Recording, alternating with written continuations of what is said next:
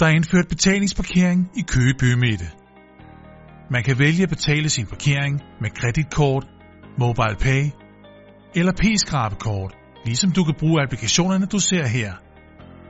EasyPark, Upcore Flow, Parkman, ParkPark, Park One og Way to Park. Her viser vi dig, hvordan du opretter dig og betaler med EasyPark. Åbn din EasyPark-app. Appen finder selv områdekoden, ellers kan du finde den ved at trykke på Se kort. Du kan også skrive områdekoden i feltet. Vælg hvilken bil du vil parkere med, hvis du har flere biler registreret. Indstil tiden til det ønskede antal minutter ved at dreje på appens drejeskive. Tryk herefter Start parkering og godkend dit køb.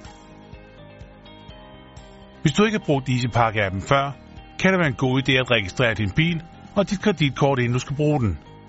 Det gør sådan her. Download Ispark-appen. Åbn den. Indtag dit telefonnummer og tryk OK. Vælg fuldfør din profil. Vælg næste.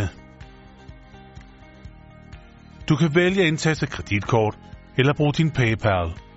Vi vælger kreditkort her. Udfyld felterne og tryk tilføj kort. Dit betalingskort er nu registreret. Du kan også allerede nu vælge at oprette din eller dine biler.